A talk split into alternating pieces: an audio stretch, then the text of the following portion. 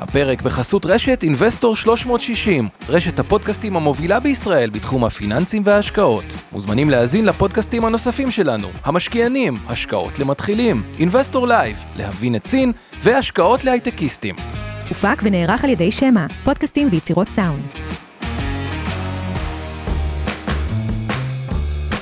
השקעות למתחילים אבנר סטפק ועומר רבינוביץ' עוזרים לכם בצעדים הראשונים בעולם ההשקעות. טוב, היי כולם, תודה שאתם מצטרפים אלינו. אני... כרגיל נתחיל מקצת תודות ונסביר לכם על מה אנחנו הולכים לדבר היום, כי יש לנו תוכנית אה, מרתקת, בהמשך לכל מה שעשינו עד היום על שוק המניות, אנחנו הולכים היום אה, להתמקד ב... אוי, יפה, למדת לתפעל. נכון. אז אנחנו הולכים, אה, יש לנו בקיצור נושאים רציניים בשבילכם היום, אבל בתור התחלה אנחנו צריכים כרגיל גם להגיד תודות, וגם את הערות האזהרה שלנו, אז תודות לצוות של Investor 360, אורן ברסקי, אור חלמיש ועמי ארביב. כאן איתנו אורי טולדנו, הוא עושה לנו את הפודקאסט שלנו, השקעות למתחילים בפלטפורמות של הפודקאסט, אה, כמו אתה יודע רק מה חבל למי ששומע אותנו עכשיו ב live? נו. שלא יכול לראות את החולצת Issey Miyake שלך, המעצב, שהוא זה זה, אבל מה שכן...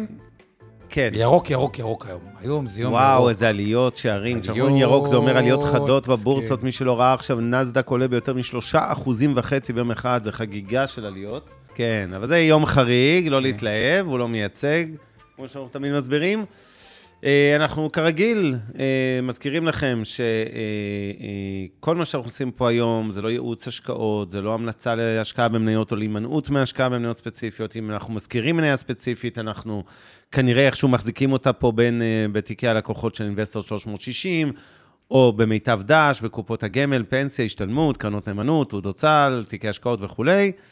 ולכן יש לנו אינטרס במניות שיוזכרו כאן, למרות שבמהות, כל המטרה שלנו זה חינוך פיננסי, אנחנו לא באים פה עכשיו uh, להגיד לכם כדאי לקנות מניית X או למכור מניית Y.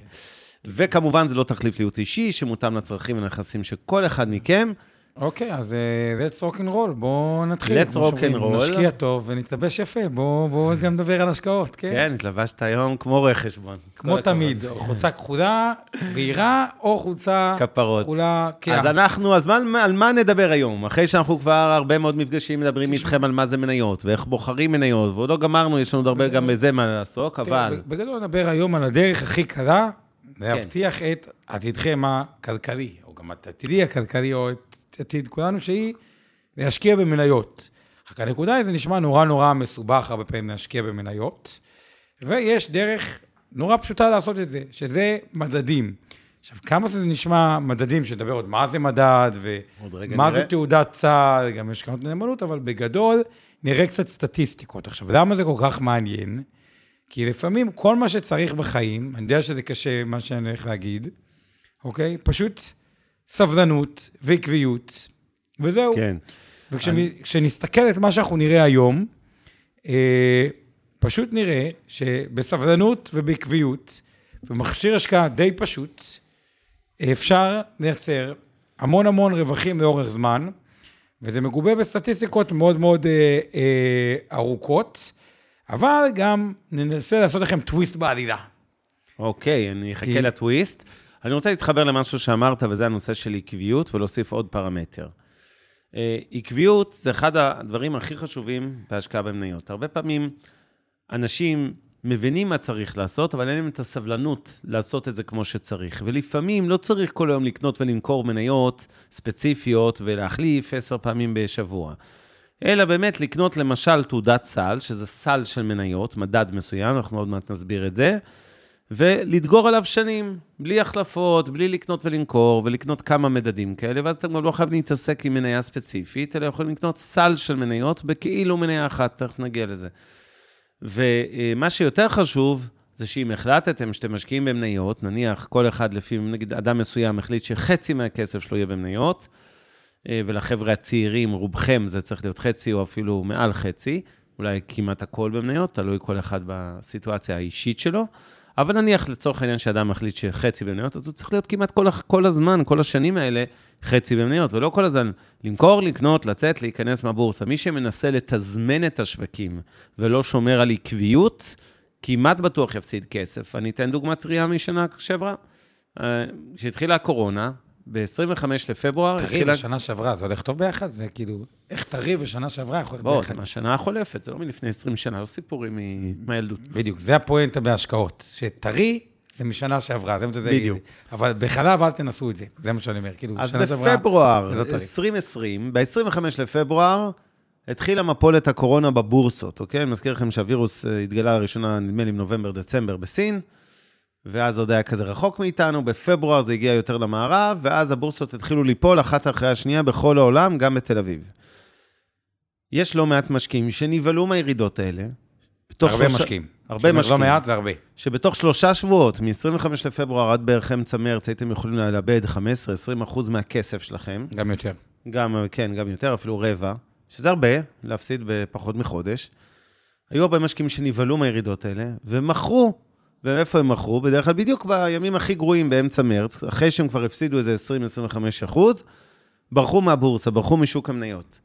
עכשיו, זה כמעט תמיד זה טעות. כמעט תמיד מי שמנסה למכור במפולות, יפסיד מזה כסף. למה? ומה הוא אומר לעצמו? אני לא סתם אמכור, אני אמכור, כי יש חיידק שאוכל את כל האנשים, ולא יהיה אנושות. במיוחד את הכסף שלי. ואז, בדיוק, אכלתי כסף שלי, ואז אני אקנה כשזה יותר נמוך. הרי אף אחד, כולם מבינים שמניות זה טוב לאורך זמן. הבעיה היא, כשזה יותר נמוך, הוא כל- ויורד טיפה, הוא תמיד אומר, אני אקנה את זה עוד טיפה יותר נמוך, עוד טיפה יותר נמוך, ואז כן. פתאום השוק עולה הרבה, ואז הוא אומר, מה, אני פראייר? הרי ישראלים הם לא פראיירים, עכשיו אני אחכה שזה יגיע, קיצר, זה לופ ש... נכון.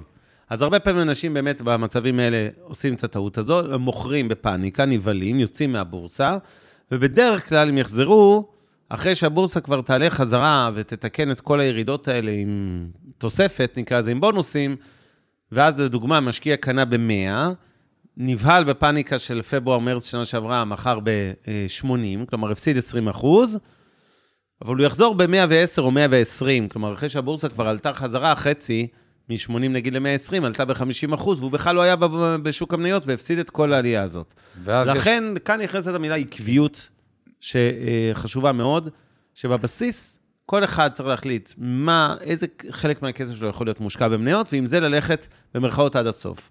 בתקופות של ירידות, אפילו להגדיל, ללכת נגד המגמה. צריך קצת אומץ לבוא בקורונה במרץ, כשכולם מוכרים, יש פאניקה, וכל הכותרות בתקשורת זה רק על הבורסות שנופלות.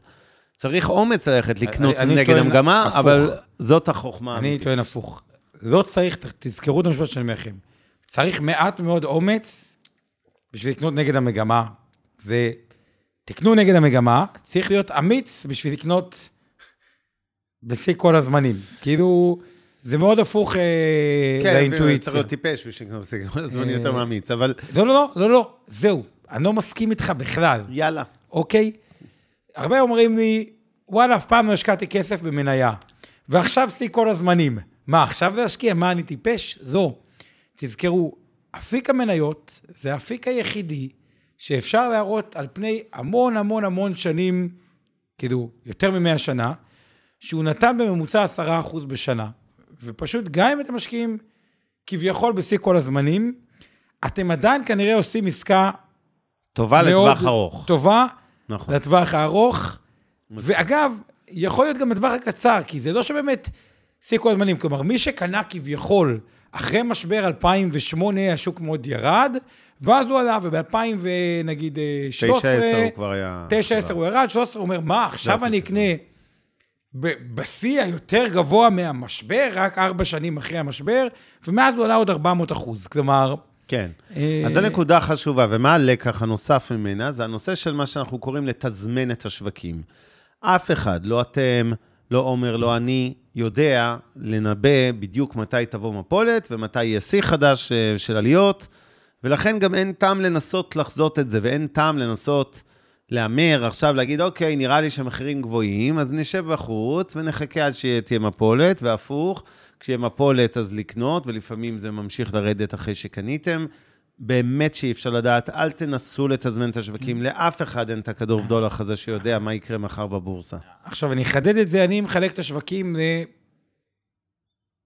לזמן אחד, שלושה, שלוש, שלושה זמנים. שלושה זמנים. אוקיי? או שלוש תקופות. שלוש תקופות, נשמע יותר טוב. תקופה אחת שבה זה זול מובהק. אתם זוכרים שפעם, בתחילת הקורס שלי ושל אבנר, התחלנו לדבר על מכפילים. מכפיל רווח, רווח. ואמרנו שמכפילים נמוכים זה טוב. אז כשהשוק באמת מכפילים מאוד מאוד נמוכים, אז קל להגיד, טוב, מכפילים נמוכים, אה, זה נראה הזדמנותי, גם אין אלטרנטיבי, זה קל. שבע... לפעמים נראה שהשוק הוא מאוד מאוד יקר, מה הכוונה? שנת 2000, וחוזרים קצת היסטוריה, גם המכפילים היו גבוהים, ואמרנו מכפילים גבוהים, נגיד מכפיל רווח 40 על המדד, שלא יודע מה זה מדד, אבל כל המניות זה גבוה, וגם הייתה אלטרנטיבה מצוינת. כלומר, גם האג"חים, האלטרנטיבה באותו שוק שאמרנו שכמו כל שוק, גם הייתה אלטרנטיבה טובה, זה יקר. אבל זה קורה מאוד מאוד נדיר, ב-10% מהזמן. כן. ברוב הזמן, 70% מהזמן, יש הרבה אינדיקציות סותרות, והכל תלוי במה התקשורת שמה דגש. כלומר, אפשר לטעון שהשוק הוא מאוד זול, כלומר, יחסית לאלטרנטיבה אפס באג"ח, שוק המניות הוא בין הזולים ביותר שהייתה בהיסטוריה האנושית, כי יחסית לאפס, ברור, זה זול. זה זול. אבל היסטורית זה נראה יקר. עכשיו, בזמנים האלה הגדולה היא עדיין להישאר עקבי בתוכנית ולא להיות קיצוני, למכור הכל אה, אה, וכו'. אה, אוקיי, אני אומר, בואו בוא קצת נגלוש כן, אז אני- להרצאה, אז קודם כל, למצגת. ליאת הרימה לנו להנחתה. היא העירה הערה, סלש שאלה שאלה חכמה, שאומרת, אם הבן אדם השקיע במניה בודדת בזמן שהוא רואה מפולת, נגיד, והוא קנה מניה מסוימת, יכול להיות שהמניה הזאת בעצם לא תתקן את עצמה, נכון. והיא תישאר נמוכה. ליאת צודקת. ואת צודקת, וזה בדיוק מתחבר לנושא שלנו היום, שמדבר על מדדים ואיך קונים סל של מניות ולא מניה ספציפית, וכשאת קונה סל, אם יהיה תיקון, את לא תפספסי את התיקון, אוקיי? זה בטוח. אז זה, ה, זה הרעיון. עכשיו, וכדי שמעניין, אני עדיין מזכיר, בתוך הזה אנחנו נעשה את הטוויסט בעלילה. כלומר, יש תעודת סל שזה כאילו הרבה מניות וזה, אבל יהיה גם טוויסט. אני רוצה קצת להסביר לפני התעוד- תעודות צה"ל, אה, טיפה על מדדים. אז אה, מה זה בעצם המדד הזה? ניקח לדוגמה את מדד תל אביב 35. תל אביב 35 זה מדד של הבורסה בתל אביב. יש אגב בורסה אחת היום בישראל, היא יושבת ברחוב אחוזת בית בתל אביב, והמדד הזה הוא מדד של 35 החברות הכי גדולות בישראל, אוקיי? שנסחרות בבורסה. לדוגמה, טבע של התרופות, בזק של התקשורת, מניות הבנקים, פועלים, לאומי וכולי. המדד הזה, שכולל 35 מניות ביחד במוצר אחד בודד, עלה היום באחוז נקודה 4, אחוז נקודה 38, אוקיי? השבוע הוא עלה כבר בשני אחוזים ורבע בערך, ומתחילת השנה כמעט בדיוק בחמישה אחוזים, אוקיי? זה מה שעשה המדד. עכשיו, במדד הזה יש מניות שבכלל ירדו, יש מניות שעלו, הממוצע של כל המניות, ממוצע משוקלל, תכף נסביר את זה, למדד הזה משתנה כל שנייה, כל דקה. 1339 הוא עמד על מחיר מסוים, 1564. בכל דקה ביום יש לו מחיר אחר, אוקיי? וכמובן אפשר לראות פה גם שערים היסטוריים, אוקיי? של המדדים האלה, אנחנו יכולים לבחור לדוגמה שלוש שנים, שלוש, three years, אוקיי? אז בשלוש שנים אתם רואים... הוא לא עשה הרבה. לא עשה הרבה יחסית, אתם רואים איפה המדד הזה התחיל, ב-1436, והיום הוא ב-1574. תעשה במקסימום זמן. קצת פחות מ-10 אחוז, אוקיי? אם נבדוק הרבה שנים לאחור, הוא נמדד פה מ-2004 בערך, אז כמובן שהייתם מרוויחים הרבה מאוד. זה בדיוק ההוכחה, אתם רואים, היום אנחנו בשיחה ב-1574, הוא היה ב-617, זאת עולה פי שתיים וחצי ב-15 שנה. כן. עשיתם תשואה יפה מאוד אה, לשנה. עכשיו, אה, מי הן המניות שנכללות במדד? אז אלה 35 המניות שמרכיבות את המדד הספציפי הזה. זה טובת צופי הפודקאסט, רק אולי שווה שנקריא איזה כמה... כן, אה, כן, אני כבר אראה דוגמאות. רגע. אה, אוקיי, הנה הרשימה כולה. OPC, חברת אנרגיה, אופקו, אורמט, גם אנרגיה וכולי, ICL, זה כימיקלים מישראל, אלביט מערכות, חברת הציוד הביטחוני של ישראל, אלוני חצוך, חברת נדל"ן, אלקטרה, שילוב של נדל"ן ועוד כל מיני דברים, אה, אמות, חברת נדל"ן. בקיצור, אתם רואים פה כל חברה, כולל חברות שאתם מכירים, טאוור, חברת הייטק, הראל ביטוח, הפניקס ביטוח וכולי וכולי. אלה ה-35 מניות.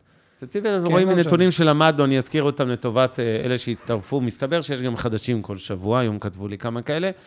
אז קודם כל, מה זה המדד הזה, אוקיי? המדד של ה-ת"א 35, הוא בעצם מודד בממוצע כמה המניות האלה עלו. אלא טריק קטן, זה לא שאנחנו עושים ממוצע של כל ה-35 מניות ויש להם משקל זהה, לכל מניה יש משקל אחר במדד. יש מניה שיכולה להיות כמעט 10% מהמדד, ויש מניות קטנות יחסית, שחברות קטנות שהן אה, נניח רק אחוז אחד מהמדד, למרות שיש בו 35 מניות.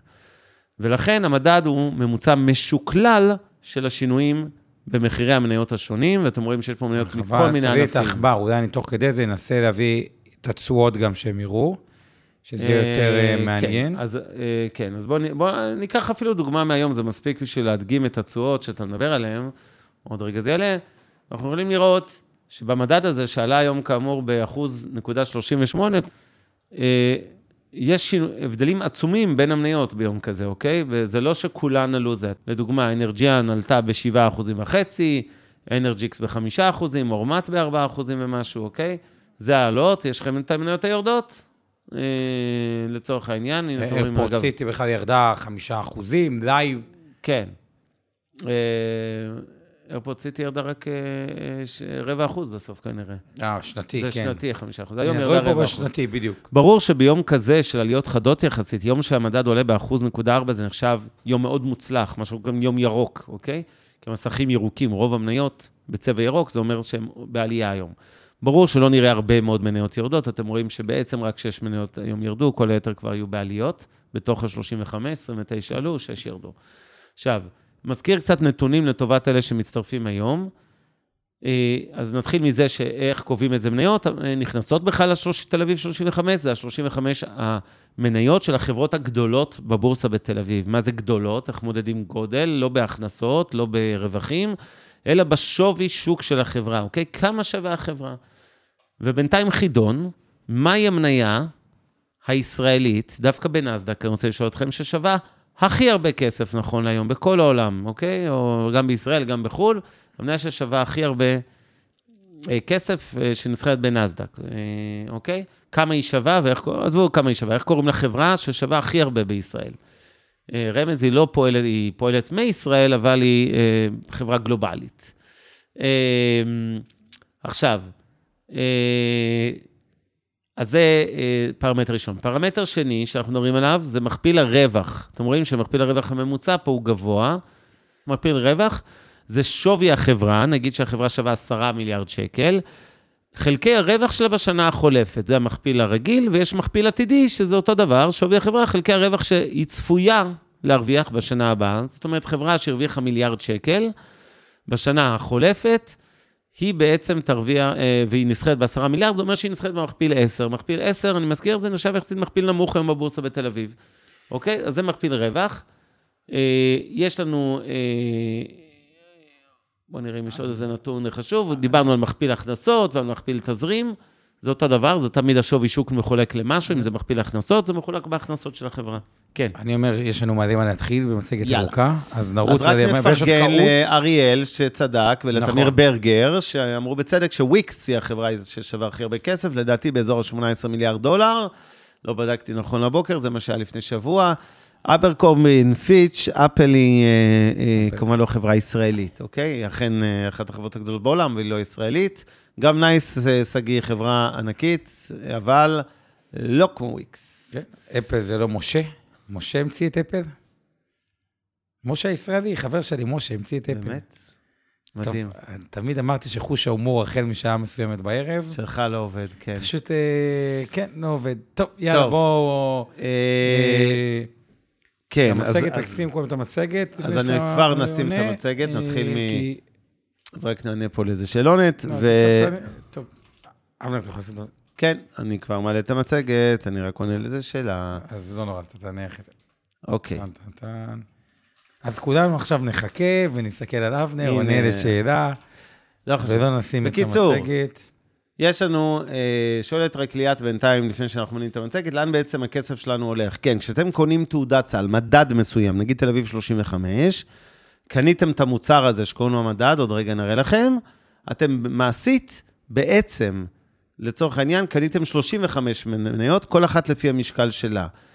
מי שמנהל את המדד הזה, את התעודת סל, שעוד רגע נסביר לכם מה זה, הוא מחלק את הכסף בין אותן 35 חברות. אוקיי. אתה רוצה... יאללה. בוא, בוא, בוא נתחיל לרוץ קצת עם המצגת, ואז יהיה גם רצים. את ה... זה כי אני. כן, אני יודע שקשה לך, control freak. אני יודע, אני יודע, קופצני. עכבר שלי. לא, לא, לא. אוקיי, נתחיל כן. מתעודות אה, סל, ופה צריך לפרגן לבן אדם שנקרא ג'ק בוגל, או ג'ון קליפטון ג'ק בוגל. 1970, אה, אותו ג'ק בוגל היה מנכ"ל של, מנהל של איזו חברה, והוא החליט להגדיל ראש ולעשות איזושהי עסקה מאוד מאוד גדולה בחברה, כמו שבטבע עשו איזו עסקה מאוד מאוד גדולה. וכתוצאה מהעסקה המאוד גדולה, החברה כמעט קרסה. ואז א', אמרו לו, לך הביתה? לך הביתה, וב', הוא אמר, רגע, רגע, באמת, אם מישהו אחד עושה טעות נורא גדולה בחברה ספציפית, במקרה זה היה הוא עצמו, זה מאוד מסוכן, והחברה יכולה להימחק, המשקיעים יכולים להפסיד את כל כספם, והוא יכול להיות גם מפוטר. אה, וזה הלקח שהוא למד, ואז אחרי אה, שנים, בעקבות זה אותו ג'ק בודר, בוגר, אמר, אני אקים את חברת ואנגארד. מה זה חברת ואנגארד? היא באמת חברת של תעודות אה, סל, אבל הרעיון הבסיסי בוואנגארד הוא עד אז הושקעו רוב הכסף, הושקע בקרנות נאמנות, שאבנר יסביר עכשיו על אה, קרנות נאמנות. כן. ו, אה, אז בוא תגיד כמה מילים על קרנות נאמנות. אוקיי, אז בואו נעשה סדר. קרנות נאמנות, אה, קרן נאמנות, אה, אקטיבית, מה שקוראים, שאלו אותנו פה, אז הנה הזדמנות להסביר. קרן נאמנות רגילה, יש לה איזושהי מדיניות השקעה, לכל קרן יש אפיק השקעה שהיא מתמחה בו. בדרך כלל אתם תראו שלקרן יש שם של מנהל הקרן, נגיד מיטב דש X, אלטשולר שחם Y וכולי וכולי. ולצורך העניין, לדוגמה, מיטב דש תל אביב 35, היא משקיעה במניות של 35. ופה רק נכנס במי זה, יש לה מנהל כלשהו, נניח אני, הוא גובה דמי ניהול מהקרן, ובעצם אתם רואים את התשואה נטו של כמה שהוא הרוויח לכם אה, בקרן, בהנחה שהוא עשה עבודה טובה. הוא, אה, הקרן, קרן, קרנות נאמנות אקטיביות, מה שאנחנו קוראים, זה קרנות שכשאתם רואים קרן X תל אביב 35, היא קונה, לא חייבת לקנות את כל ה-35 מניות שבמדד, היא יכולה לקנות נניח רק 20 מתוכם, ולקוות שה-20 האלה יעשו ביצועים יותר טובים מהממוצע של ה-35. כל המחקרים, שבזכותם גם ואנגארד מאוד מאוד גדלה, מראים שקשה יחסית, בניהול אקטיבי, לנצח את המדד, מה שנקרא, לבחור את ה-20 שיעשו יותר אה, תשואה, יותר רווחים מה-35 בממוצע. זה לא בלתי אפשרי. הסיבה העיקרית, אגב, שזה יותר קשה, היא דווקא דמי הניהול, כי הקרנות האקטיביות לוקחות דמי ניהול יותר גבוהים על השירות שלהם. כי קרן פסיבית, שזה למשל ואנגארד, זה קרנות שאין להן שיקול דעת, הן קונות את כל ה-35 מניות, אתם יודעים מראש בדיוק שאתם תעשו כמעט בדיוק כמו המדד. עדיין יש שם דמי ניהול, אבל הם הרבה יותר זולים. ואם לצורך העניין המדד יעלה ב-10% והתעודה גובה 0.3, בגדול אתם תעשו 9.7%, כלומר מאוד מאוד מאוד קרוב למדד, כי בקרנות האלה אין, אין התחכמות ואף אחד לא מנסה להכות את המדד, הם קונים בדיוק אחד לאחד את ה-35 מניות שבמדד. נכון, מה בעצם אה, בוגר בא ואומר? השוק בטווח הארוך עולה. גיוון הוא. חשוב. מזכיר 10% למשקיעים קשה לתזמן את השוק. למשקיע הממוצע, עוד בטח עוד יותר קשה לבחור את המניות הכי אה, אה, טובות. אה, צריכים שיטה פשוטה לציבור הרחב וגם שיטה זולה, ואז הוא הקים את ואנגרד. בואו נראה קצת כן. ממוצעים, תמשיך, או שתביא את העכבר, ופה יש אה, אותו S&P 500 מפורסם, שזה קצת מכל אה, מניה. אה, S&P 500 זה רק, זה המקבילה לתל אביב 35, זה ה... S&P זה סטנדרט פור, זה שם של חברה, זה המדד האמריקאי של 500 החברות הגדולות בבורסה בארצות הברית.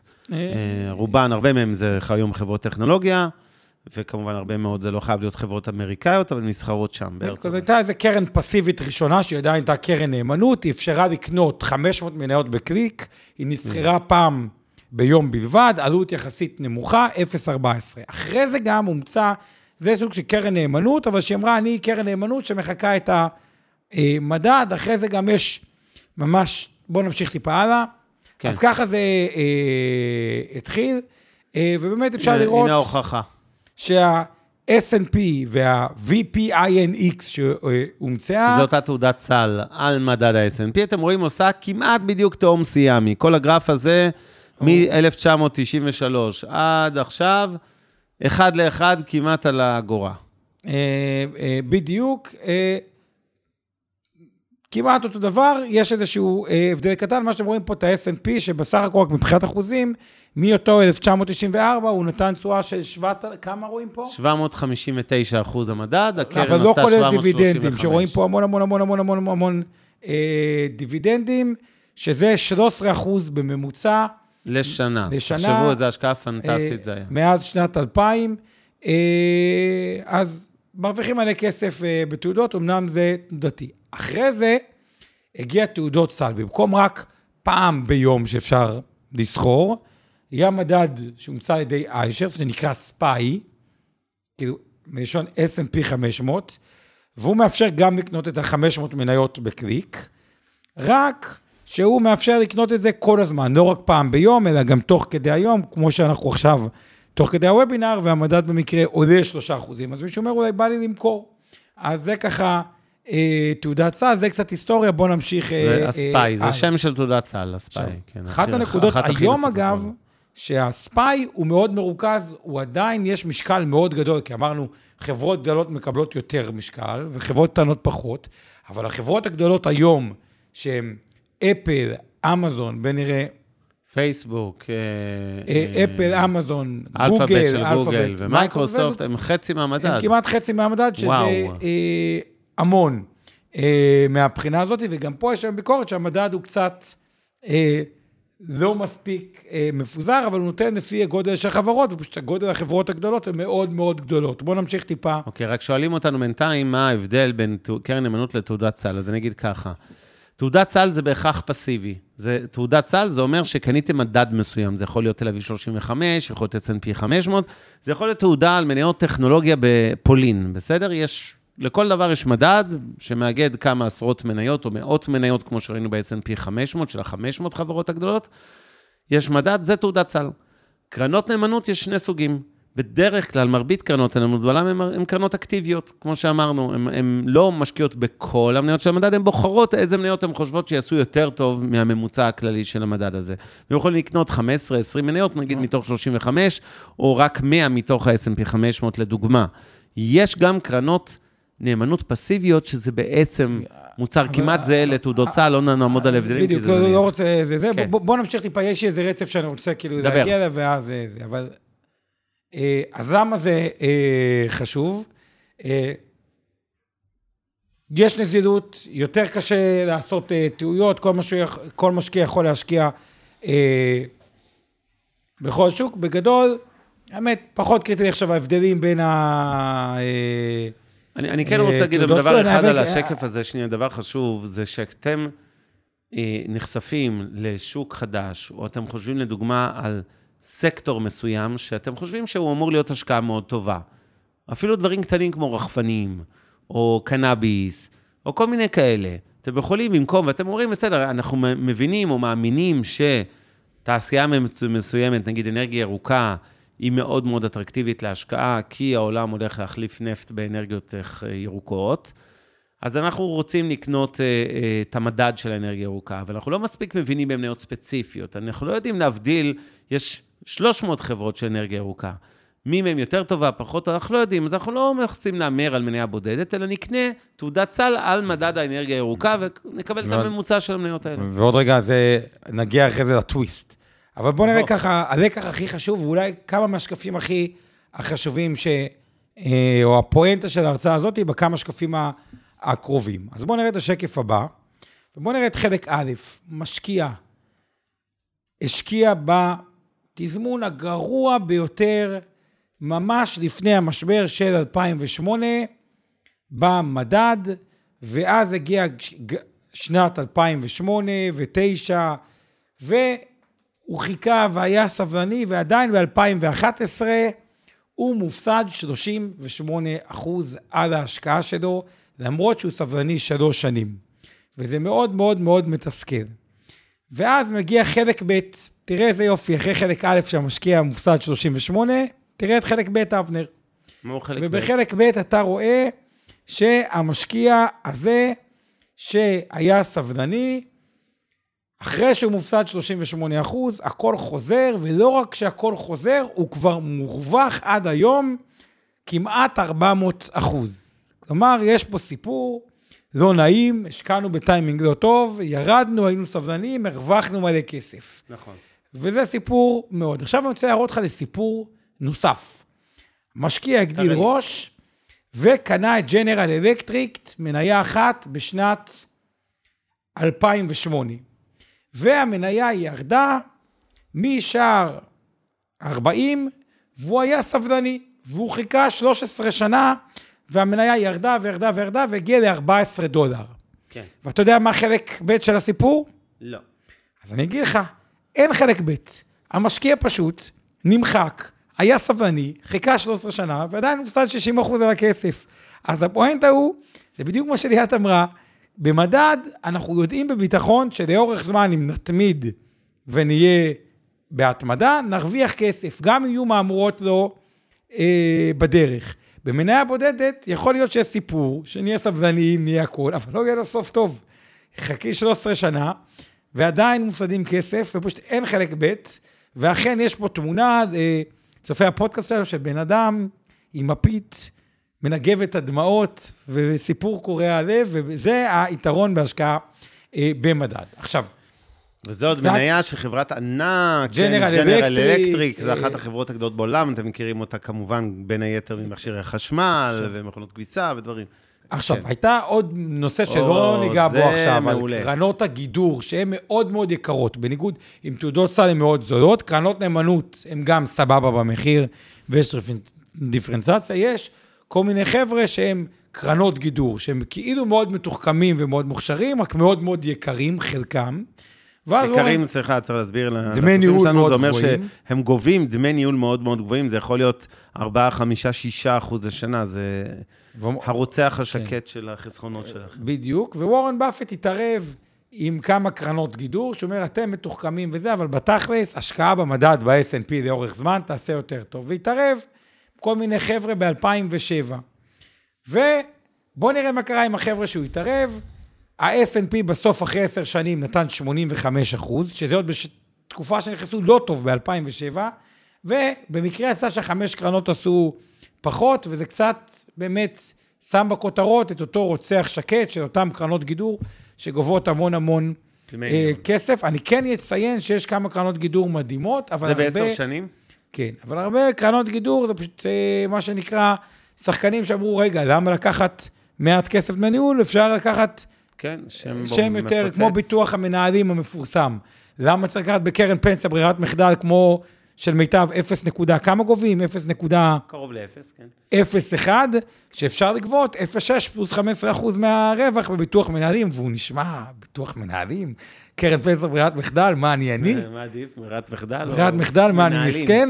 אני ביטוח כן. מנהלים, אוהב אה, לשלם יקר. קיצר, אז סוגים לפי סקטורים, אז יש ETFים על הכל, דיברנו על מניות, אבל צריך לזכור, יש גם הסחורות והאג"חים וכו', מכיוון שהאג"חים הוא לא כל כך מעניין. ואתה זורק אה, מושגים, אנחנו צריכים לזכור שיש פה אנשים שלא חיים את הכל. מה, סחורה? סחורות ואג"חים. תרנגולים. בואו נסביר לו תרנגולות, אם כבר, בדרך כן. כלל, אבל בסדר. תרנגולות, בדקתי את. הערנות, לא, הסחורה קפה, זהב. לא, לא, זהו. אז קודם כל, כשאנחנו אומרים סחורות, תדעו שהכוונה היא באמת לסחורות חקלאיות, למזון, לדוגמה, קפה, סויה, סוכר, זהב, תירס, כסף, נחושת, נפט, כל המושגים האלה נסחרים בבורסות. זה לא רק לקנות במכולת עכשיו קילו סוכר, אפשר לקנות טון סוכר בבורסה, בלי באמת לקבל מכולה הביתה עם אה, מלא חבילות סוכר.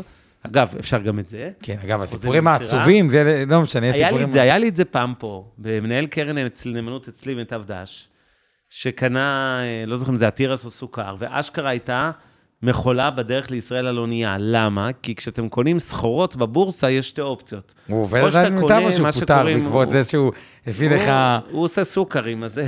סוכריה, כן. כשהיינו ילדים, מסובב. אז כשאתם קונים אה, סחורות, למשל, בבורסה, זה ממש כמו מניה, אפשר לקנות ממש סוכר. אם אתם מאמינים שיש סיבה שמחיר הסוכר בעולם יעלה, אפשר לקנות. ויש בכל סחורה כזו אפשרות לקנות מה שנקרא חוזה פיננסי או חוזה למסירה. חוזה פיננסי זה אומר שאתם קונים לא את המוצר באמת, אתם לא הולכים לקבל עכשיו מכולה, אלא אתם קונים איזושהי עסקה פיננסית שאומרת, אם מחיר הסוכר יעלה ב-20%, אתם תרוויחו 20%. אבל- אבל- להבדיל, חוזה למסירה, זה ממש, אשכרה קניתם מכולה, היא בדרך לישראל, תשלמו עליה גם הובלה ואחסנה. אבל באתי להגיד בתחילת השקף הזה, אני לא רוצה לסבך עם כל הדברים האלה, לא, נתמקד רגע לא. במניות. אז יאללה, ואג"חים זה אגרות חוב. כן. ואג"חים זה לא, כי אנחנו מעדיפים במניות. ואז בואו נדבר טיפה על העולם הישן ולאן המגמות המובילות בעולם התעודות הסל.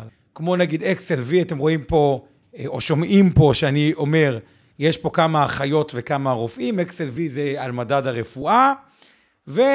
אה, של מניות של חברות שמתחום הרפואה, אוקיי? הר- תרופות, אה, ציוד רפואי וכולי. ומדד שנגיד מול, רואים פה את ה-S&P, שהוא סך הכל עשה גם בסדר, עלה אה, יפה. אז כאילו לפי אנרגיה, רפואה, טכנולוגיה. מה הבעיה? שהיום הכל אה, התערבב. מה הכוונה? ואני שואל אתכם פה, אמזון, אפל, איזה חברה היא? היא צרכנות, זה סך הכל מוצר או טכנולוגיה? אה, כלומר, הכל התערבב עם הכל. רגע, אנרגיה, זה נפט, אבל זה גם אנרגיה ירוקה.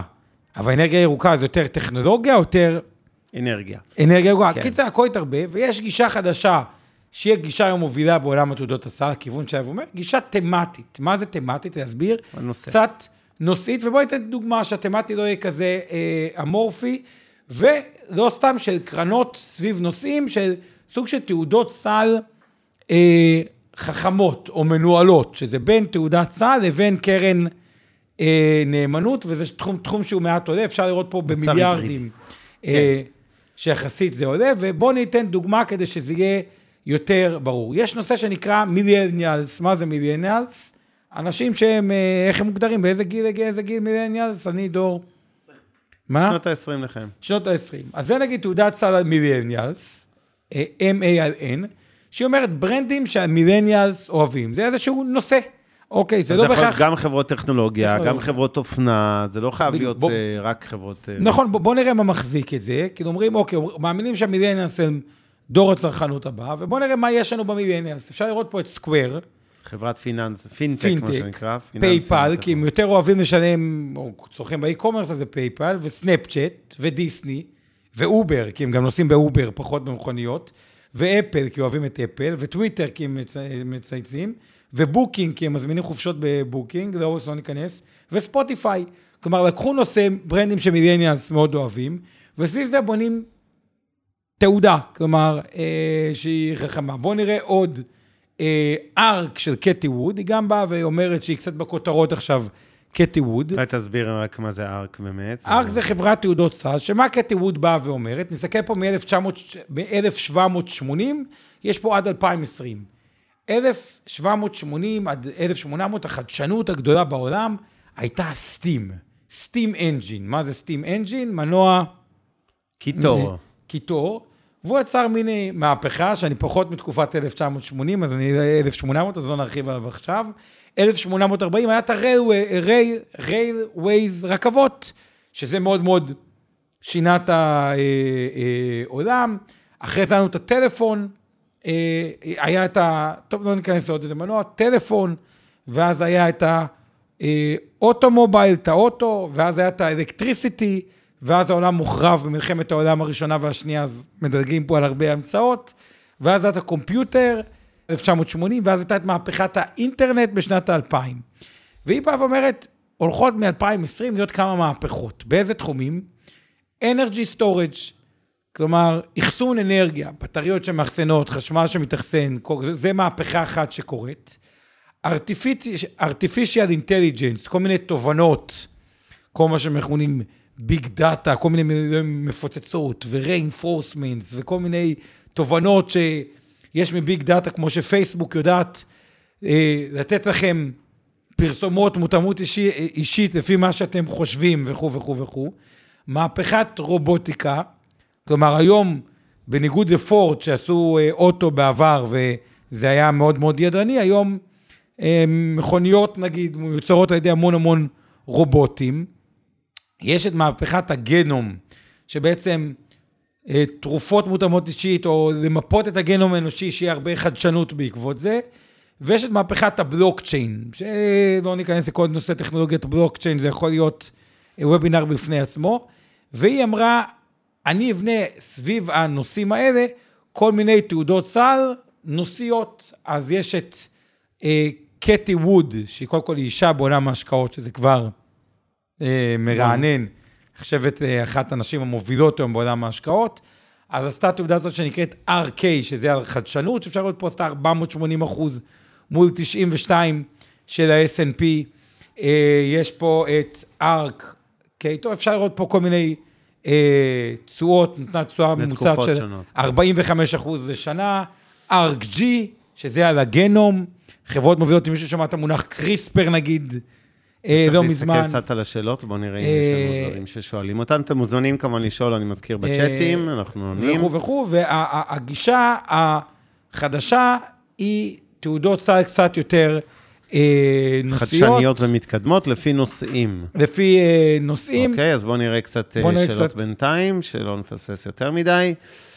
אז אה, ככה, אה, טוב, למה דמי הניהול שי השואל, או שואלת למה דמי הניהול של הספאי, תעודת הסל על מדד אה, S&P 500, למה הם נמוכים? בדרך כלל, המדדים המובילים, גם בחו"ל, כמו נסדק ו-S&P 500, שזה שני המדדים העיקריים בארצות הברית, וגם בישראל, למשל, התל אביב 35, שהראינו לכם קודם, אה, בדרך כלל התעודות האלה הן פחות או יותר הכי זולות שיש, לעומת תעודות של נושאים מסוימים, כמו אלה של ארק, של קייטי ווד, שהם נגיד על מניות מילניאנס, כמו שהראינו, אז בדרך כלל דמי ניהול יותר יקרים.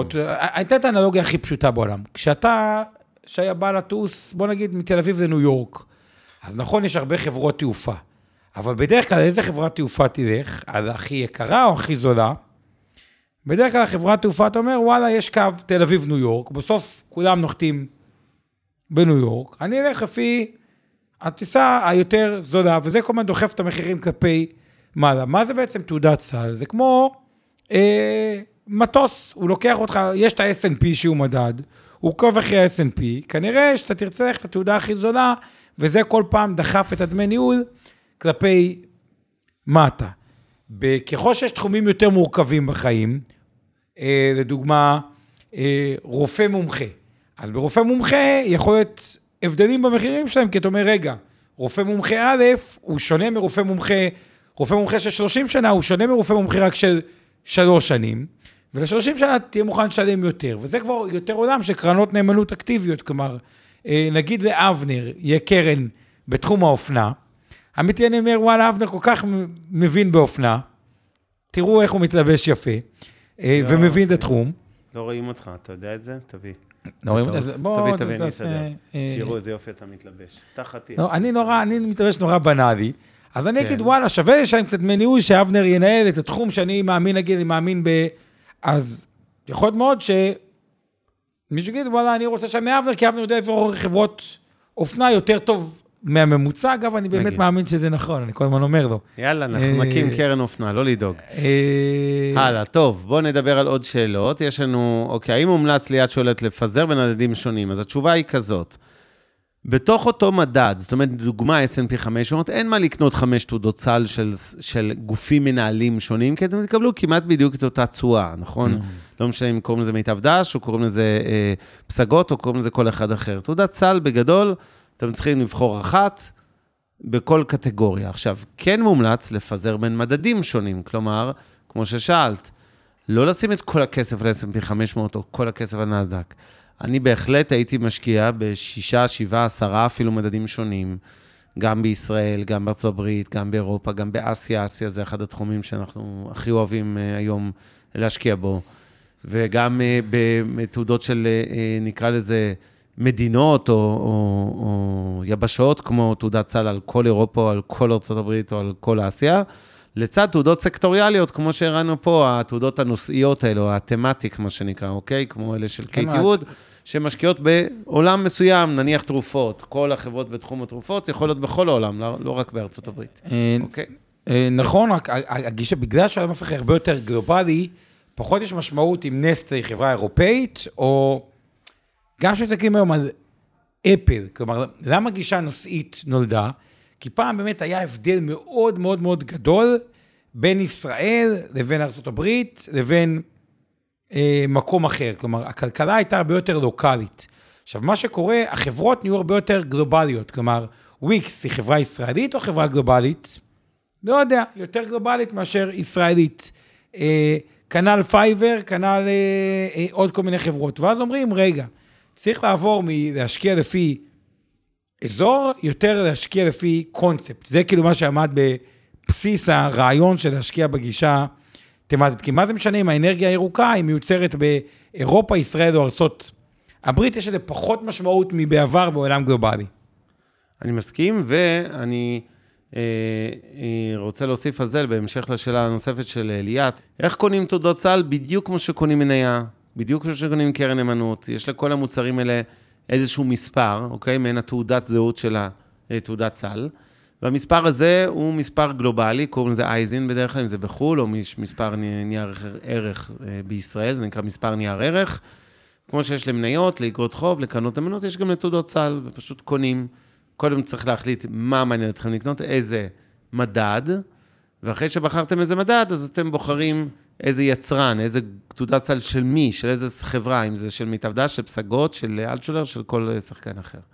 עכשיו, אה, עוד דבר שהוא נחמד לגבי כן. תעודות uh, סל, של כאילו, איזה שימוש אני עושה בהם. אז אחד, זה באמת לקנות תעודת סל, אבל בשיעורים יותר מתקדמים, אנחנו גם נלמד uh, על כל מיני נושאים של דחיית מס, או מישהו הזכיר פה מילה, קופת גמל להשקעה, או קרן השתלמות, או תיקון 190 וכו'. עכשיו, מה קורה בתעודות סל? תעודת סל הרבה פעמים נותנת לנו להבין אה, איזה אזור, כלומר, אם אני רואה שהשוק האמריקאי, נגיד, לדעתי, מאוד מאוד מאוד אטרקטיבי, אז גם, גם בקרן השתלמות, או בקופת גמל שלי, או בשאר הכסף שלי, או בפנסיה שלי, אני יכול לבחור גוף שמנהל את הכסף, שידוע שרוב הכסף שלו מנוהל יותר בחו"ל. לעומת זאת, אם אני חושב דרך המדד, מנתח את המדד, וחושב שהשוק הישראלי מאוד מאוד אטרקטיבי, אפשר גם במכשירים, כמו שהזכרתם, קופת גמל או קרן השתלמות וכו', להשקיע בגוף אה, שיש לו יותר הטיה לשוק הישראלי. כנ"ל לגבי, כלומר, תעודות סל, מה הם עוזרים לנו, או בכלל, איזה מסלול אני בוחר? במסלול עם יותר מניות או פחות מניות. אם אני בתעודת סל חושב שהכל יקר, כלומר, כל מה שבא להגיד, תעודות סל זה הכלי הכי טוב גם לעקוב אחרי השוק בכללותו. כלומר, אפשר לראות מכפיל רווח ממוצע בתעודת סל. אה, אבנר, אולי אתה רוצה להרחיב טיפה על הנקודה הזאת, או... אה, לא. לא, אני כן רוצה לענות, אה, ליאת, לעשות רק סדר, אנחנו רואים תעודות סל מדדים, האם זה מוצג זה לא. תעודות סל הן בעצם גוף, כלי השקעה, בסדר? כמו קרן נאמנות או כמו קופת גמל, שקונה את המדד הזה, אוקיי? אז תעודת סל תל אביב 35, קונה את ה-35 מניות שבמדד תל אביב 35, ולכן היא מייצגת אותו, היא מחקה את המדד, מה שנקרא, מחקה בקוף. אה, מי בונה את תעודות הסל? גופים, בתי השקעות, גופים כמונו, חברות שמנהלות תעודות סל וקרנות נאמנות. איפה רואים את תעודות הסל שמתמחות בנושאים? שוב, כל המידע הזה יש באמת יש... מאות אתרים פיננסיים. אין סוף תעודות יש גם. אין סוף תעודות. יש, רק בישראל יש uh, uh, קרנות מחקות ותעודות, יש uh, מאות רבות, כולל תעודות על הום ל... work for home, כן, כל החברות שיש מתעסקות כמו זום, בעבודה מהבית וכולי. בקיצור, יש בהחלט שפע אינסופי, אפשר לראות את זה בכל האתרים הפיננסיים, ביזפורטל דוגמה טובה, כלכליסט, גלובס, דה מרקר. אה, יכולים לראות... וגם באתרים, בואו, אין יותר מדי בתי השקעות בארץ. כלומר, כנסו לאתר של מיטב, אז... אה, רואים את כל הרשימה. את כל הרשימה, אין יותר, יש אה, אתכם, את מגדל ואת... לא, תעודות צה"ל. חמישה-שישה עיקריים, שזה אנחנו, מגדל, פסגות, פסגות כבר... קסם כן. של אקסלנס. ולא זוכר את מי לא, אבל גדולים זה לדעתי, אתם מגדל וקסם, לא? כן, זה השלישייה, אנחנו מגדל ואקסלנס. אוקיי. אז uh, האם מקבלים דיבידנדים על החזקת תעודות הסל? כן, זה מעניין, שאלה חשובה. יש, חו... יש תעודות סל שמחלקות לכם את הרווחים שהן מקבלות מהחברות. נגיד אני תעודת סל תל אביב 35, התעודה עצמה מקבלת מה-35 חברות, או אלה מהן שמרוויחות כסף ומחלקות דיבידנדים, היא מקבלת דיבידנדים, אוקיי? מזכיר לכם שזה החלק שהחברות uh, שמוחזקות בתעודת הסל מחלקות מתוך הרווח שלהן. בעבר, הרבה מאוד מתעודות הסל נהגו לא להעביר את הדיבידנדים. זה היה חלק מהרווח של מנהל התעודה, שהוא בעצם היה שומר אצלו את הדיבידנדים. היום ברוב התעודות כן מחלקים דיבידנדים, אה, ואז אתם מקבלים את התשואה הזאת גם כן, אבל יש עדיין תעודות שלא. אמ, האם, אה, איך קובעים כמה אחוזים להקצות לכל סקטור, כל מדד? קוראים לפעולה הזאת שאתה שואל עליה, זה אני, קוראים לזה אלוקציה. אלוקציה זה החלטה אסטרטגית, שאם יש לכם לדוגמה 50 אלף שקל ואתם רוצים, נגיד, שמושקעים במניות, ואתם רוצים להחליט כמה מה-50 אלף הזה, נגיד שאת הכל תשקיעו דרך תעודות סל, אבל כמה בישראל וכמה בארצות הברית וכמה במדד אנרגיה ירוקה וכמה בתרופות וכמה בנדל"ן וכולי, ברור שיש פה אה, איזושהי החלטה של פיזור השקעות, שזה גם מקטין לכם את הסיכונים, שאתם יכולים לקנות, כמו שאמרתי, נגיד עשר תעודות, לדוגמה ב-5,000 שקל כל אחת, אפשר כמובן להחליט שיש תעודות מסוימות שיהיו 10,000, ותעודות אחרות רק 2,000, אבל שם הדוגמה.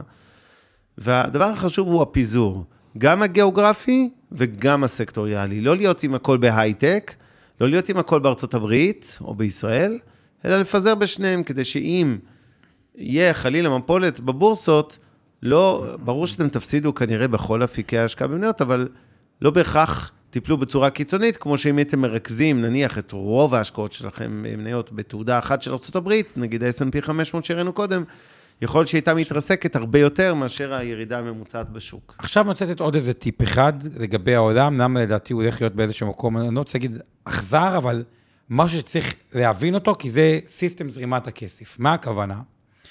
בעולם ההשקעות. יש שני, מה בסוף, אני חוזר לבייסיק, לוובינר הראשון שאבנר אמר משהו שאני מאוד אוהב, common sense והיצע וביקוש. כלומר, בסוף השקעות זה היצע וביקוש. אז בתור משקיעים יש לנו, אחד, להבין תמחורים, אבל שתיים, זה common sense, לחשוב רגע, מה עכשיו מבחינת היצע וביקוש, ובואו תראו רגע איזה תהליך שהוא גם טוב לכם בתור משקיעים, אבל גם מאוד מאוד מסוכן בתור משקיעים. יש את התעודות של ארק, שהיא באמת, כשהיא התחילה את ארק, היא באה עם קונספט מאוד מאוד טוב, היא אומרת, אני אשקיע דווקא בחברות הקטנות בינוניות, בתחומי העתיד, כמו רובוטיקה. ואז באמת היא עלתה על קונספט נכון, והתעודות סל האלה מאוד מאוד עלו, ואז מסתכלים בטבלת תשואות, ורואים מי התעודות שעשו הכי טוב, נגיד, בתקופה האחרונה בעולם אני מדבר, לא בישראל, ואז זה ארק, ואז מה קורה? הרבה מאוד כסף נכנס לתעודות האלה. ואז הרבה מאוד כסף נכנס לתעודות האלה, וזו תעודת סל, היא סך הכל טיפשית, היא קונה את, ה, את אותן מניות. אז מה קורה למניות האלה שבתוך המדד? עולות, ואז הן עולות, ואז מי החברת תעודת סל שנראות הכי טוב? מי שהם קנו. ואז קונים אותם עוד יותר אנשים. אז מה קורה להם עוד פעם? הן עולות. ועולות ועולות, רק כל פעם זה עם כסף שנכנס לתעודות האלה ברמות מחירים הרבה יותר גבוהות.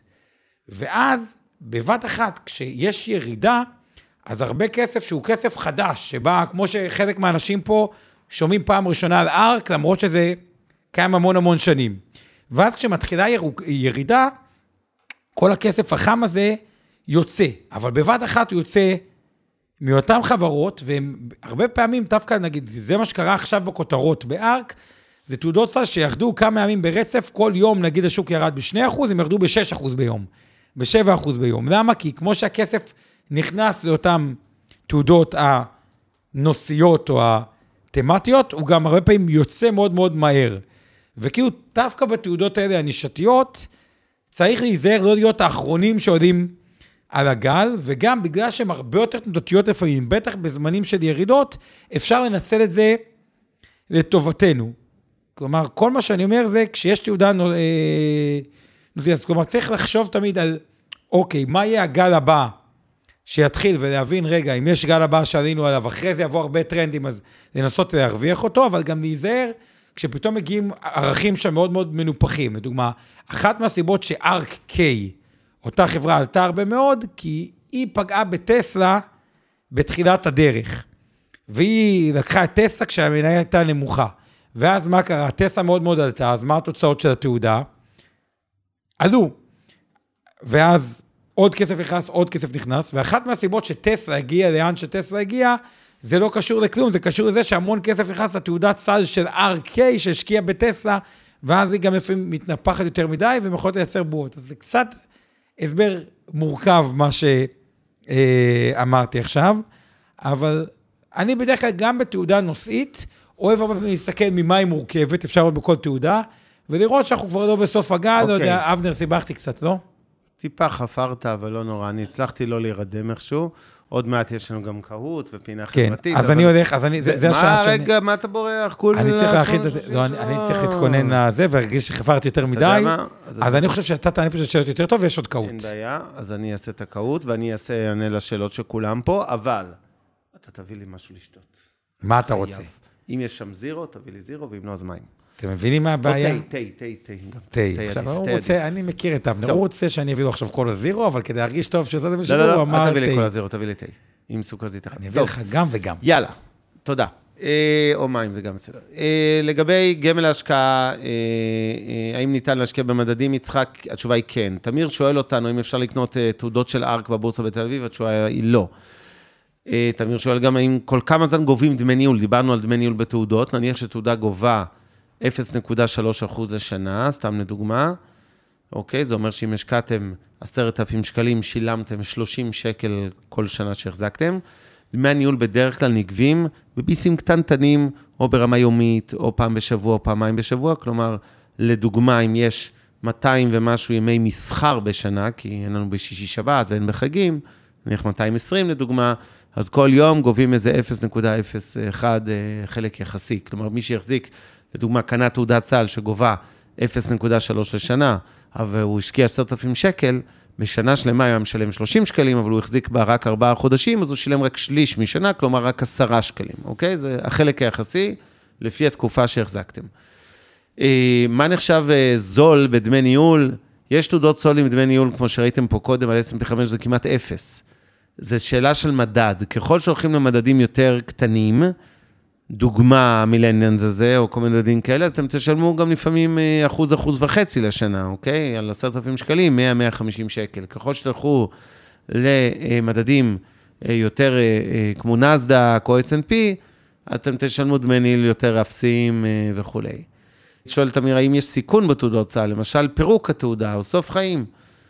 קודם כל, תיאורטית יש סיכון. זאת אומרת, תעודת צה"ל אה, בדרך כלל, מאחר והיא מחזיקה את הניירות עצמם, אז אין לכם את סיכון המנפיק. ברוב התעודות אין את הסיכון של מה קרה אם עכשיו אה, אה, מיטב דש פשטה רגל, אתם לא איבדתם את הכסף שלכם, אוקיי? כי בסוף זה מושקע באותן 35 מניות, נגיד, של התעודת צה"ל שקניתם בתל אביב 35, ולכן זה בכלל לא משנה מה קרה לנו. אבל יש סיכונים, כמובן הסיכון הכללי של הבורסה, שתרד, אבל זה נניח לא מה שתמיר התכוון אליו. אין סוף חיים לרוב התעודות, יש סוף תיאורטי מאוד, הן לא נגמרות, אבל גם בפירוק, בדרך כלל, בסופו של דבר, אתם פשוט תקבלו את השווי של המניות האלה, אז לא יקרה שום אסון. היו מעט מאוד אסונות בעולם תעודות הסל, לא אפס, לא כלי עם אפס סיכון, אבל יחסית, בתוך עולם ההשקעות זה כלי שנחשב יחסית בטוח. אבל כשאומר בטוח, אני מדבר על הכלי עצמו. ברור שההשקעה יכולה להיות מאוד מסוכנת, כי אם אתם תקנו תעודות סל, תודה רבה, תעודת צה"ל אה, אה, של, אה, יש מה שנקרא נסדק כפול שלוש, תעודות אקסטרים כאלה, שזה אומר שעל כל עלייה שהנסדק עולה ב-1%, אתם תעלו ב-3% אם תרוויחו, אוקיי? ואם הנסדק עלה ב-10% היום, תרוויחו 30%. מבלי להיכנס להסבר איך עושים את זה, אלה תעודות כמובן מאוד מסוכנות, אתם יכולים להבין את זה שאם מחר נסדק יורד ב-20%, אתם תאבדו את רוב הכסף שלכם, אוקיי?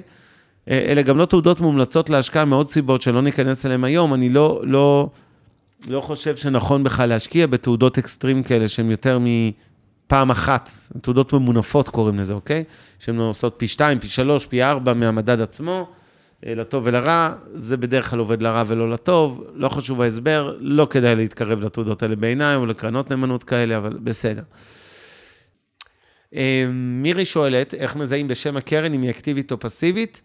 אז קודם כל, לפעמים מופיע בשם המניה, אה, סליחה, בשם הקרן נאמנות יופיע המילה סל, יופיע המילה ETF באנגלית, ETF זה בעצם קרן סל או תעודת סל, זה Exchange Traded Fund, אוקיי? זה קרן מדדית סחירה. אה, זה לא נורא חשוב, זה אותו דבר. אז לפעמים אתם ממש רואים בשם הקרן את הסימן זיהוי שמדובר בתעודת סל או קרן מחקה, כלומר שהיא כמו תעודת סל מחקה מדד מסוים. גם המילה קרן מחקה, אגב, הרבה פעמים כתוב מחקה, כתוב מדד, כתוב סל, כתוב ETF, זה דוגמה. וגם אם לא כתוב בשם הקרן מאיזושהי סיבה, אז אתם יכולים, אה, אה, בדרך כלל המידע הזה כן יופיע, מראש היא תסווג בטבלאות בכלכליסט ובכל האתרים הפיננסיים בחו"ל, היא תסווג בעצם בקטגוריה שנקראת תעודות סל. ועכשיו אנחנו עוברים לקהוט. אני חושב שהשיעור היום הוא אגב אחד השיעורים היותר פרקטיים, כי אנחנו באמת מתעסקים בנושא שדרך קלה ונוחה יחסית להשקיע תכלס בבורסה במניות, דרך תעודות צה"ל או קרנות נאמנות. אה, אוקיי, אז אנחנו אה, כבר נתחיל, יש הרבה שהצטרפו. קהוט IT, השאלה הראשונה, והנושא שלנו כמובן קרנות נאמנות ותעודות סל, היא, מהי הדרך הכי בטוחה להשקיע בשוק המניות? אדום, לקנות מניות זולות, כחול, לקנות מניה עם ביצועים טובים, כתום, לתזמן את השוק, או ירוק, להשקיע בתעודת סל. מהי הדרך הכי בטוחה להשקיע בשוק? לקנות מניות זולות אדום, לקנות מניה עם ביצועים טובים כחול, לתזמן את השוק כתום, או להשקיע בתעודות סל. ירוק. נראה לי שכמעט כולכם הבנתם את הפואנטה, אני מזכיר למי שענה בטעות לתזמן את השוק, שזה בדיוק מה שלא כדאי לעשות, אוקיי? אי אפשר לתזמן שווקים, לאף אחד אין כדור בדולח שיודע להסביר אם המניה תעלה או תרד. מהי הטעות של משקיעים רגילים טיפוסיים? אדום, שהם קונים מניה אחת ממש טובה, אבל אחת. כחול, שהם קונים סל של מניות.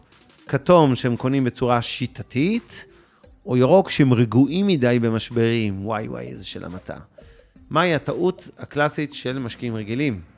וואלה, כולם ידעו, כמעט כולם, שהם קונים מניה אחת ממש טובה. אין מה להמר על מניה בודדת, אוקיי? זה ממש מסוכן, אתם לא צריכים לעשות את זה, אתם לא רוצים לעשות את זה, זה לא יעשה טוב לחסרונות שלכם. יכול להיות שיהיה לכם מזל ותצליחו, אבל זה לא שיטה טובה, מזל אפשר גם מחישגת, וגם זה לא דרך אה, לעשות כסף בחיים. מהו החיסרון של סל מניות פסיבי, של לקנות תעודת סל? אדום, שהעלות היא נמוכה, כחול, מקבלים בסל הזה גם מניות טובות וגם מניות רעות, כתום, לוקח הרבה זמן לאתר תעודת סל, או ירוק, לא ניתן לדעת איזה תעודות אתם מקבלים. אז יפה, כמעט כולכם הבנתם, אכן, בתעודת סל, זה תקבלים כל המדד עם המניות הטובות שלו והפחות טובות. אנחנו באמצע, שאלה מספר 4 מ-7, מהו השוק הכי גדול היום בעולם? השוק הפסיבי, אותו שוק של ETFים, תעודות סל, האם השוק האקטיבי, הכחול, האם קרנות הנאמנות אדום, או אה, קרנות גידור ירוק. קרנות נאמנות זה צהוב, כתום, כן. אגב, זה צהוב או כתום? סתם שאני... זה כתום, אבל אתה אמרת אדום, זה... אה, אה, סליחה, טעיתי, טוב. הוא... פה היה קצת בלבול, אבל כן, אה, חלקכם הבנתם ששוק קרנות הנאמנות, זה קצת שאלה מתי אני מודה, שוק קרנות הנאמנות הקלאסי הוא עדיין הכי גדול, אמנם תעודות הסל אה, הולכות וצומחות יותר מהר ואולי יעברו. מה זה ספיי? הזכרנו היום ספיי, SPY. האם זה תעודת סל של מניות של ה-500 חברות האמריקאיות, האדום? האם זה אה, ריגול, כמו טוספיי, אחרי ביצועים של חברה, כחול? האם זו מניה שרק עולה? כתום, או האם זה מדד של מניות טכנולוגיה בלבד? מה זה ספיי? אני מהמר, כן, הימרתי נכון, שכמעט כולכם ידעתם שהספיי זה תעודת הסל שעוקבת אחרי ה-S&P 500, תמיר מוביל בבטחה עם 4,060 נקודות אחריו תום, ואחריה, או אחריו רומא, אלון וטיל טולית. זה כיף לראות שתי נשים אה, בחמישייה המובילה שלנו. שאלה מספר 6 לפני האחרונה, מה, הם, מה זה תעודות סל עם תזה? אתם זוכרים? או תעודות תמטיות. אדום זה שלתעודות הסל יש רעיון או סקטור להשקעה. כחול זה תעודה שמשקיעה במניה אחת בלבד. כתום, תעודת סל שהיא פשוט טובה יותר. או ירוק, תעודת סל שהיא מגוונת מאוד, שיש בה הרבה מניות. מה זה תעודת סל עם תזה? יפה. כמעט כולכם הבנתם מצוין שזו תעודה שעוקבת אחרי נושא מסוים. דיברנו דוגמה על תעודת המילניאלס. והסעיף האחרון, איזו חברה הקימה את קרן הנאמנות הפסיבית הראשונה בעולם בשנות ה-70? האם זה ונגרד אדום, בלקסטון כחול, בלק רוק כתום, או פרושרס ירוק? וואו, 18-0, איזה נק, נוקאוט ומהר. רק על זה מגיע לכם פרס. אז אה, זהו, טוב, מעולה. ואני בינתיים מנצל אה, פינה אה, חברתית קצרה, כי אתם מכירים את הפורמט, אני כל שבוע לוקח איזה דקה או שתיים לדבר על איזשהו תחום חשוב במדינת ישראל, תחום חברתי, לא על כסף, עשינו מספיק כסף הערב. בטח בערב הזה, כשכל המניות בעולם מזנקות. כן, יאו, אני עוד רגע אבדוק סתם בשביל הספורט. תבדוק לי כמה נסדק עולה עכשיו וכמה S&P הזה, אותו S&P מפורסם. אה, תודה על הפידבק ליאת, שמחנו להיות מועילים היום. כל מי שרוצה להתלונן, להתעונן או לפרגן, אה, יש מקום בתשובות.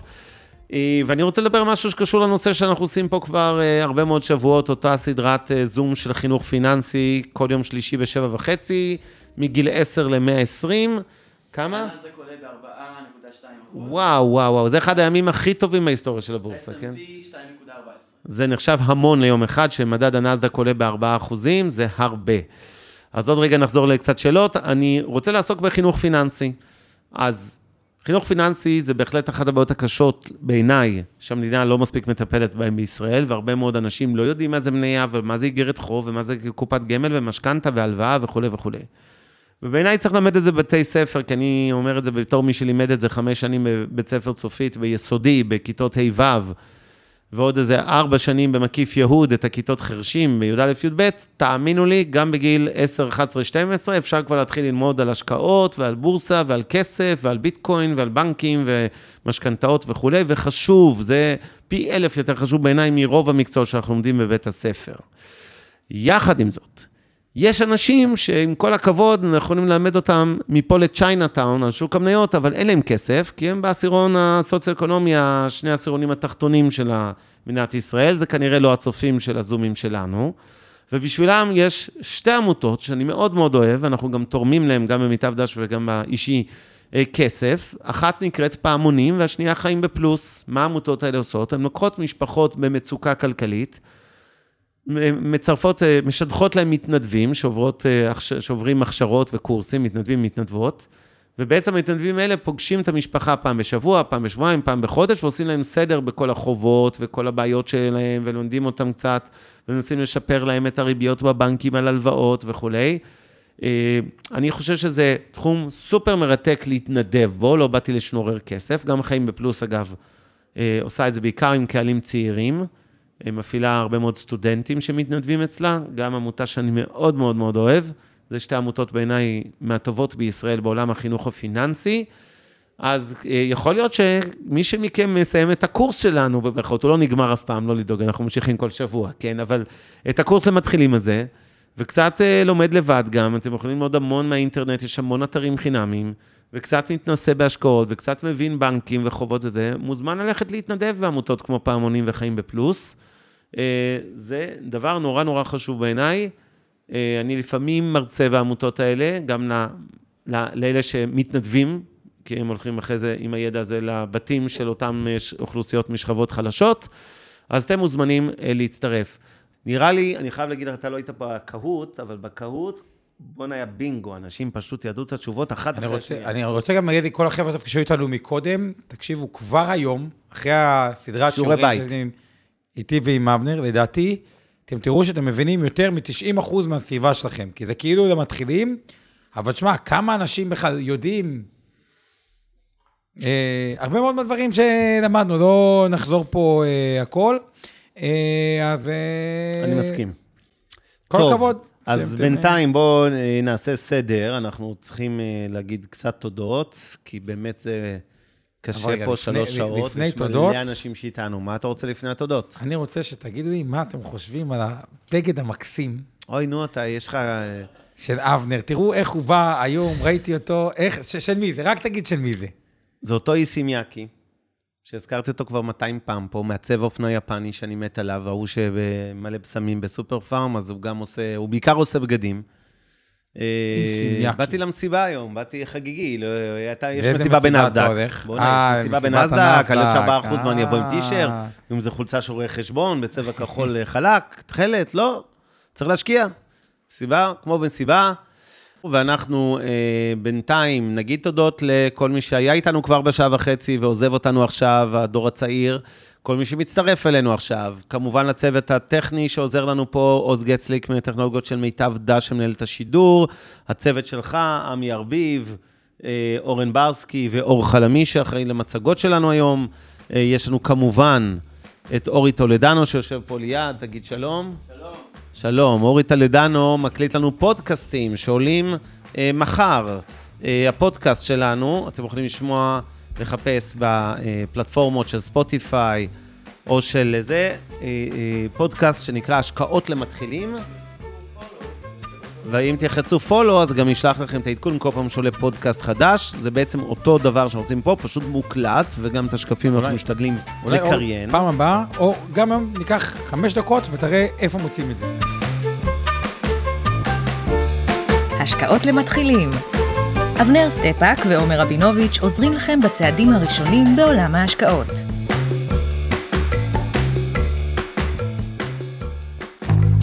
מעוניינים ללמוד יותר על עולם ההשקעות? האזינו לפודקאסטים נוספים שלנו. המשקיענים, אבנר סטפאק ועומר רבינוביץ' בתוכנית אקטואלית עם כל מה שחם בעולם ההשקעות. אינבסטור 360 לייב, אורן ברסקי ועומר רבינוביץ' מארחים את בכירי שוק ההון ומבינים את הטרנדים החשובים לשנים הקרובות. להבין את סין עם יובל ויינרב, עם כל מה שרציתם לדעת על הענקית מהמזרח. השקעות להייטקיסטים עם צח איציק, שיבנה איתכם תוכנית כלכלית להגשמת החלומות שלכם. והפודקאסט ההשקעות למתחילים, לכל מי שעושה את צעדיו הראשונים בעולם ההשקעות.